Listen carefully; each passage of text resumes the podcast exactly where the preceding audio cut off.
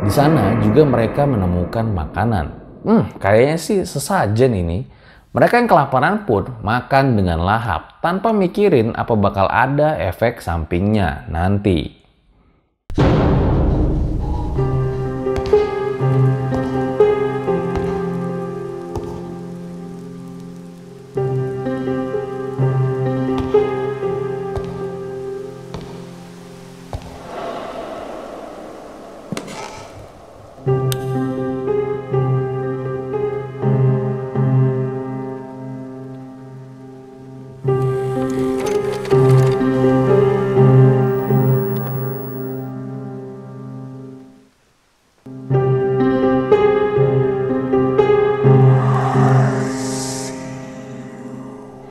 Jadi guys, berhubung belakangan ini kalian lagi pada di rumah aja, mungkin ada yang bosen, mungkin lagi ada yang nyari referensi-referensi film tapi bingung. Nah, makanya konsep Minggu Misteri pada kali ini bakal berbeda. Kali ini gue pengen ngasih satu referensi film buat kalian para pecinta horor, khususnya yang suka sama pendakian. Film apakah itu? Gue rasa nggak usah lama-lama lagi, langsung saja berikut adalah filmnya. Mungkin selama ini kalian sering mendengar cerita-cerita pendaki yang tersesat di gunung, yang kemudian mengalami kejadian-kejadian horor. Kalau ada yang nanya sama gua, apa ada ya film yang kurang lebih kayak gitu? Jawabannya tentu ada, yaitu film pencarian terakhir. Film ini sendiri udah ada sejak tahun 2008. Para pemainnya pun bukan sembarang bukan. Bintang-bintang yang emang udah terkenal kayak Lukman Sardi, Rika Novika, Rica Novisa, Alex Abad, dan masih banyak lagi. Film garapan sutradara Avandi Abdul Rahman ini disebut-sebut sebagai film yang cukup mumpuni di zamannya. Di IMDb aja dapat rating 7,2.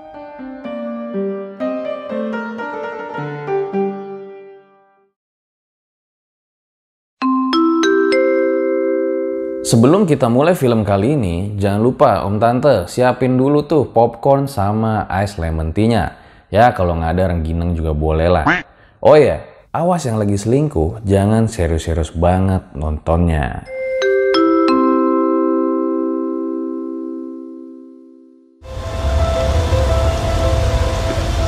Awal kisah dari film ini dibuka dengan view dari Gunung Sarangan di tahun 2003 sedikit flashback di mana ada dua pemuda yang lagi berada di gunung tersebut, yaitu Tito dan Norman.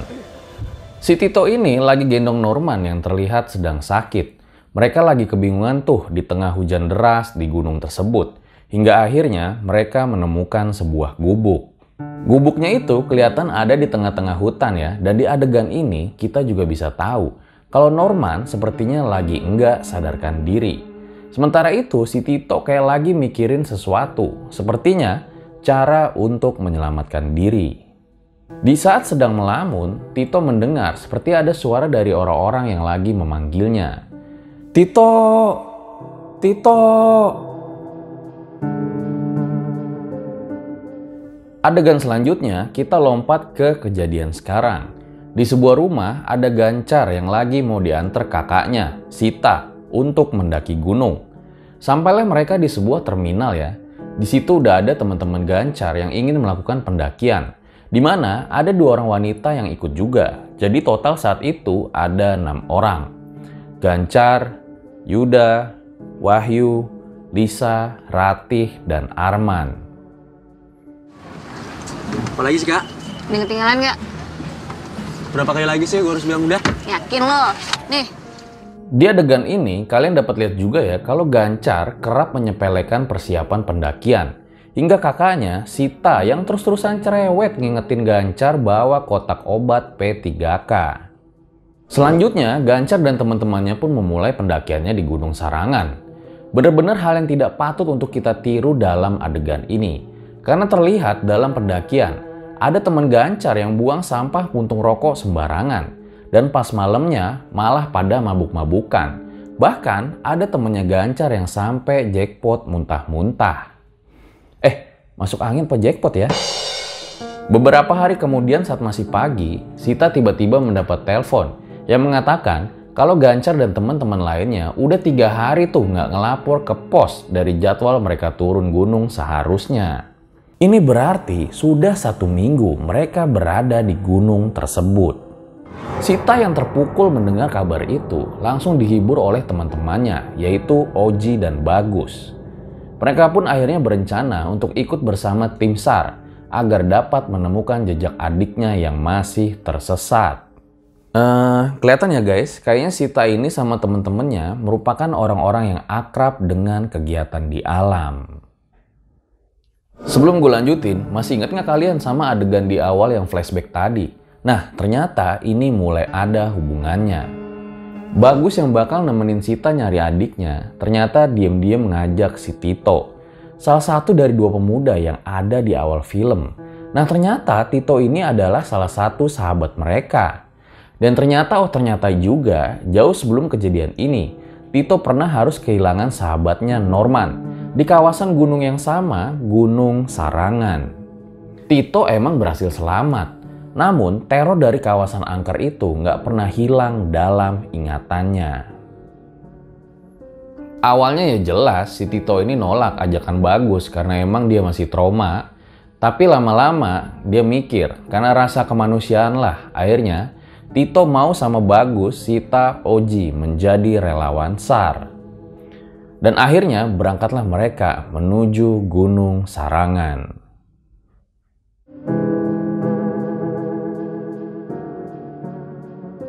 Scene selanjutnya menunjukkan hari yang sudah berganti jadi malam hari nih sekarang di Gunung Sarangan.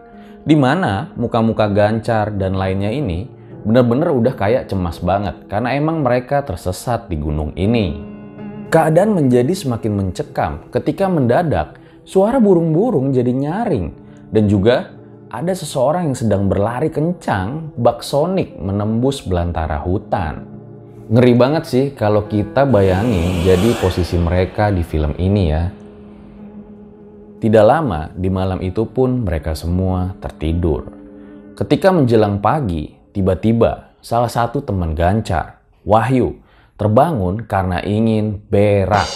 Ketika sedang mencari tempat yang aman, dia malah menemukan sebuah kompas yang mana membuat menjadi seram karena Tiba-tiba aja kompas itu berputar sangat kencang sendirian. Di saat masih bingung dengan apa yang dilihat itu, tiba-tiba handphone Wahyu berbunyi. Hah, sayang saat diangkat tidak ada jawaban sama sekali.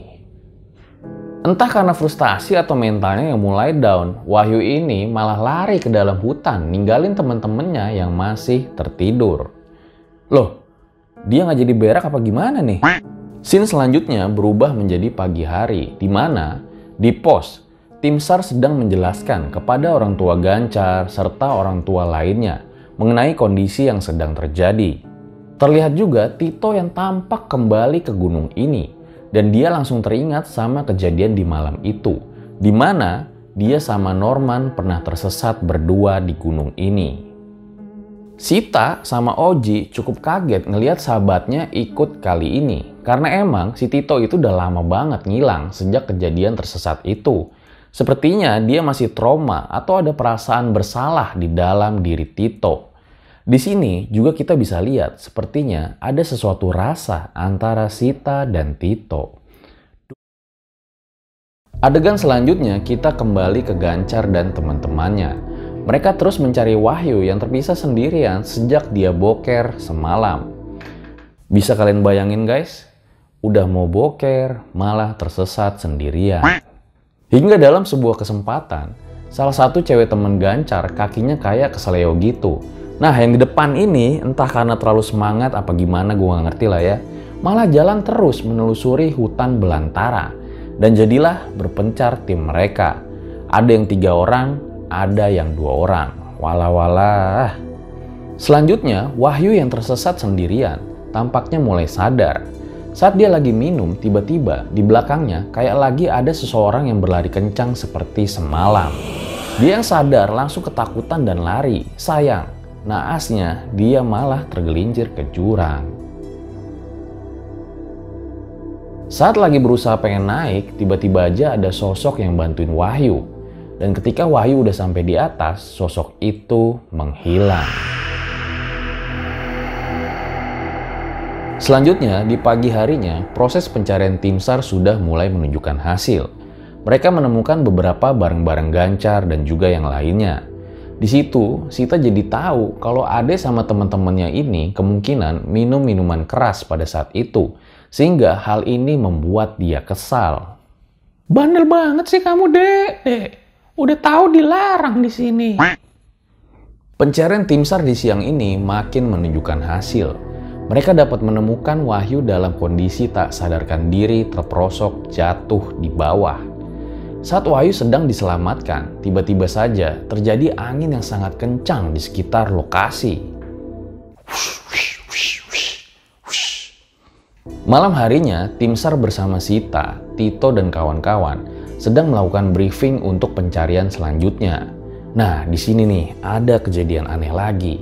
Saat di tengah-tengah briefing itu, tiba-tiba aja muncul seorang pendaki yang bernama Ino. Anak-anak saat itu kebingungan dong, dari mana nih si Ino muncul? Sementara kan jalur pendakian lagi ditutup. Di lain sisi, Gancar dan lainnya yang lagi terpisah itu semakin kalut dengan kondisi yang mereka alami. Di malam itu juga ada sosok yang sedang mengawasi mereka.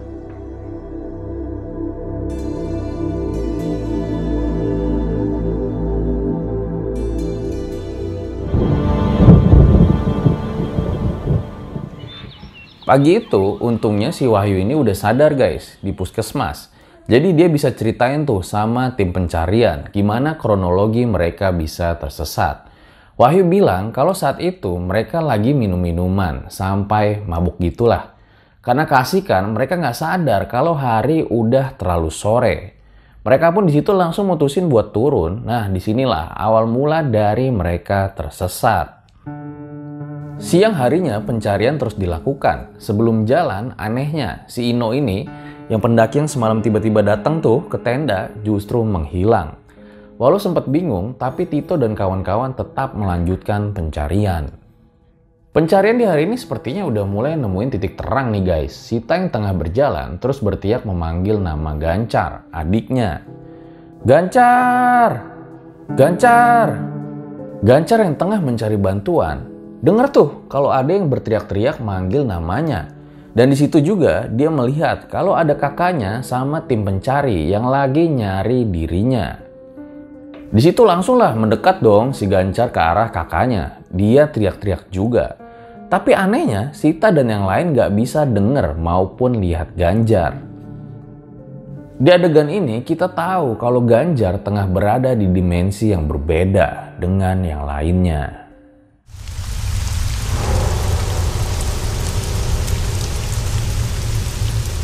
Adegan berpindah ke Arman dan Lisa yang menemukan sebuah gubuk. Kebetulan emang kan lagi hujan deras. Di sana juga mereka menemukan makanan. Hmm, kayaknya sih sesajen ini, tapi terlihat masih layak untuk disantap. Mereka yang kelaparan pun makan dengan lahap tanpa mikirin apa bakal ada efek sampingnya nanti. Saat malam tiba, ketika tim pencarian sedang istirahat di tenda, tiba-tiba Ino, pendaki yang semalam kembali datang. Tito dan lainnya pun bingung. Loh, dari mana nih orang? Dan semakin aneh lagi saat Tito nyamperin dia tuh, si Ino ini kembali memperkenalkan dirinya seperti semalam. Selamat malam mas, kenalin, saya Ino. Lah, udah kayak orang lupa ingatan aja nih orang, pikir si Tito saat itu. Di malam itu juga di pos, Kang Deden beserta yang lainnya menduga kemungkinan Gancar berada di sebuah tempat yang memang dikenal angker serta banyak jurangnya. Di tempat itu juga lah banyak kejadian kalau ada pendaki yang tersasar di situ, banyak yang nggak bisa keluar. banyak jurang, angker, paribasa kalau ada pendaki yang nyasar, banyak yang nggak bisa keluar. Malam semakin malam, Lisa dan Arman yang tidur di gubuk itu pun mengalami kejadian horor. Lisa ngerasain seperti ada yang ngelus-ngelus kakinya dia, makin lama makin naik. Dan pas dia bangun, ternyata ada sosok kakek-kakek menyeramkan di depan muka dia. Tapi ternyata, oh ternyata itu cuma mimpi. Situasi semakin kacau ketika Arman dan Lisa melihat ada seseorang di luar gubuk yang sedang ngeliatin mereka. Arman yang udah emosi pun lari tuh ngejar orang tersebut dan ninggalin Lisa sendirian di dalam gubuk. Gimana sih lu man, man? Lisa makin ketakutan dong, akhirnya dia cuma bisa merem aja. Nah nggak lama Arman ini balik lagi, dia coba nenangin Lisa supaya nggak ketakutan kayak gini. Tapi entah Lisa yang udah mulai halu atau emang ada sisi mistisnya nih. Mungkin karena makan sesajen tadi atau nggak tahu juga lah ya. Hingga akhirnya terjadi pertengkaran dan Lisa ngambil sebuah kayu untuk memukul kepala Arman berulang kali. Karena dia pikir itu adalah kakek-kakek yang menyeramkan tersebut. Adegan selanjutnya membawa kita pada kondisi siang hari. Sita, Tito terus melanjutkan pencarian. Di tengah-tengah perjalanan, Tito kembali inget tuh pengalamannya dulu tersesat bersama Norman hingga menemukan sebuah gubuk.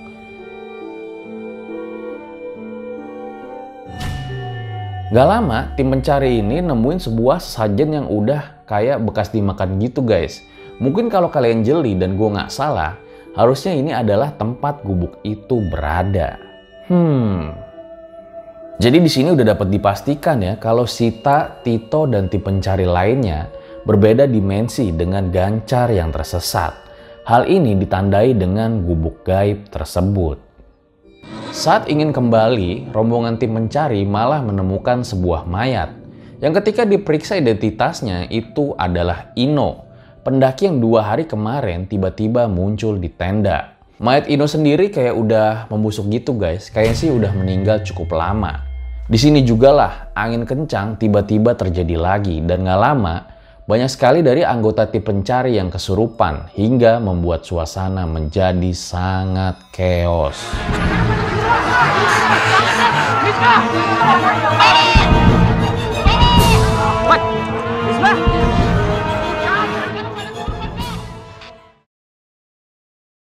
Karena kalian telah memasuki Nah, di sini mulai ada terjadi perdebatan-perdebatan gitu, guys. Karena adanya kejadian kesurupan masal itu, tim pencarian mulai berpikir, apa gue hentiin aja ya pencarian ini? Karena juga ada saran dari sesepuh desa tersebut tentang penghuni gunung yang tampaknya mulai marah karena terus-terusan diganggu.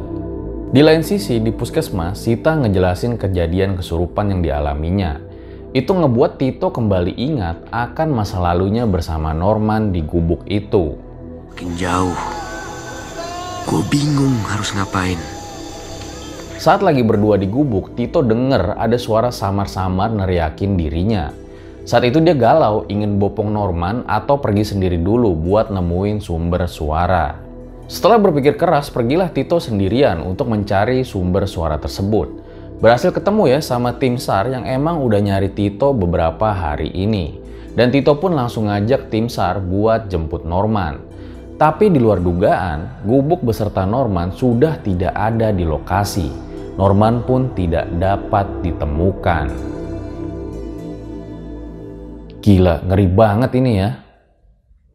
Balik lagi ke masa kini, setelah itu Tito, Sita, Bagus, Oji dapat kabar kalau pencarian akan segera diberhentikan akibat tim yang udah mulai pincang karena banyak anggotanya yang kesurupan. Tapi Sita dan kawan-kawan mutusin untuk tetap cari gancar dan lainnya yang masih tersesat. Inilah pencarian terakhir dari Sita dan lainnya. Saat memulai perjalanan, tiba-tiba angin kencang kembali menerpa Sita dan lainnya. Kompas juga mendadak jadi tidak berfungsi. Kalau kalian jeli, setiap ada angin besar ini pasti ada aja deh kejadian horornya. Nah, bener kan? Gak lama mereka bertemu bapak-bapak yang lagi bawa kentongan. Di sisi lain, lagi-lagi Lisa mulai kumat. Ratih temennya yang cewek dikira kakek-kakek menyeramkan itu lagi. Langsunglah Rati dipukul, hit, kena kepalanya. Lisa pun langsung lari ke hutan. Yuda pengen nyusul dia. Lagi-lagi, Lisa ngiranya Yuda itu kakek-kakek serem tadi. Dipukullah pakai batu kepala Yuda.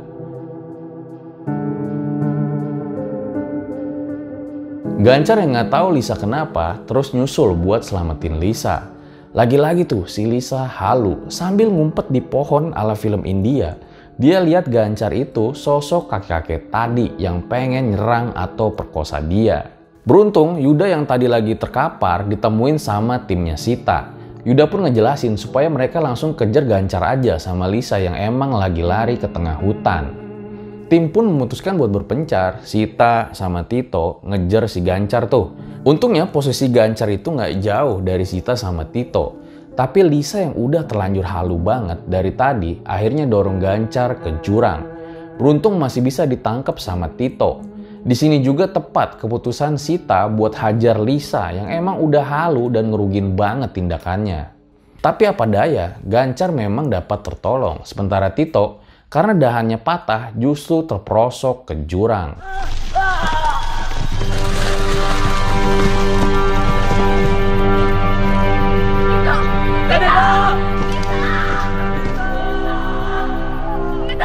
Saat Tito tak sadarkan diri, datanglah sosok Norman yang sudah meninggal di gunung itu.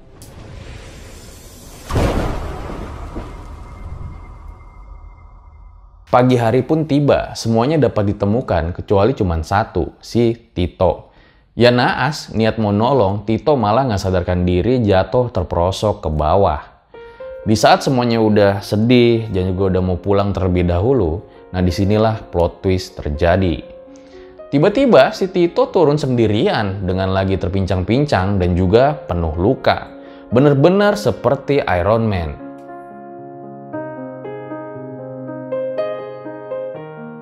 Tidak lupa juga ia dapat pelukan manja nih dari si cantik Sita. Dalam adegan terakhir ini terlihat Norman yang tersenyum kepada Tito dan kembali masuk ke hutan lalu menghilang.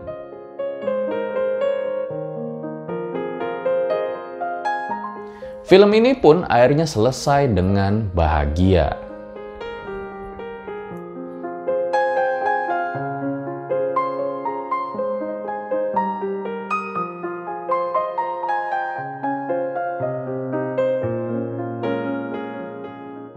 Itu dia guys film rekomendasi buat kalian yang suka tema horor, khususnya pendakian, yaitu Pencarian Terakhir. Walaupun ada beberapa kekurangan, tapi film ini patut diancungi jempol karena di tahun 2008 aja udah berhasil buat film sedemikian rupa. So, gue rasa cukup demikian Minggu Misteri edisi film-film mantap untuk menemani kalian yang lagi di rumah aja. Oh iya, sebelum gue akhiri, kira-kira kalian pada suka nggak nih konten kayak gini? Kalau suka, tolong komen di bawah. Jangan lupa bawa barang-barang kalian karena kehilangan bukan tanggung jawab kami.